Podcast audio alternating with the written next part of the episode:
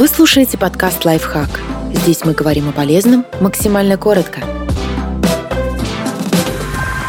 Почему ваша зарплата не растет? Три частые причины. Разберитесь, почему денег не становится больше, и исправьте ситуацию.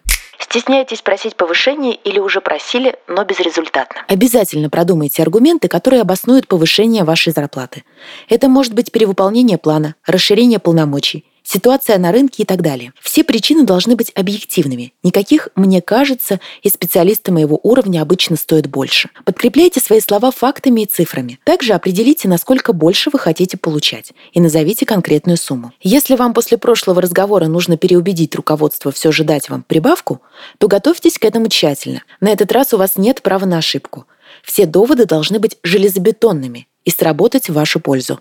Боитесь расширять свою зону ответственности. То, что вы хорошо выполняете свои ежедневные обязанности, не повод платить вам больше. Закрывайте непрямые задачи. Те, в которых вы компетентны, но которые не входят в вашу зону ответственности. Самостоятельно принимайте решения и выполняйте менеджерские функции.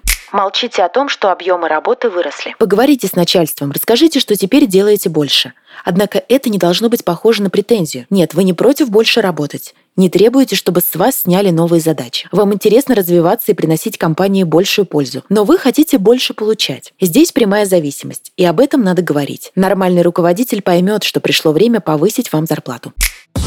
Подписывайтесь на подкаст «Лайфхак» на всех удобных платформах. Ставьте ему лайки и звездочки. Оставляйте комментарии. Услышимся!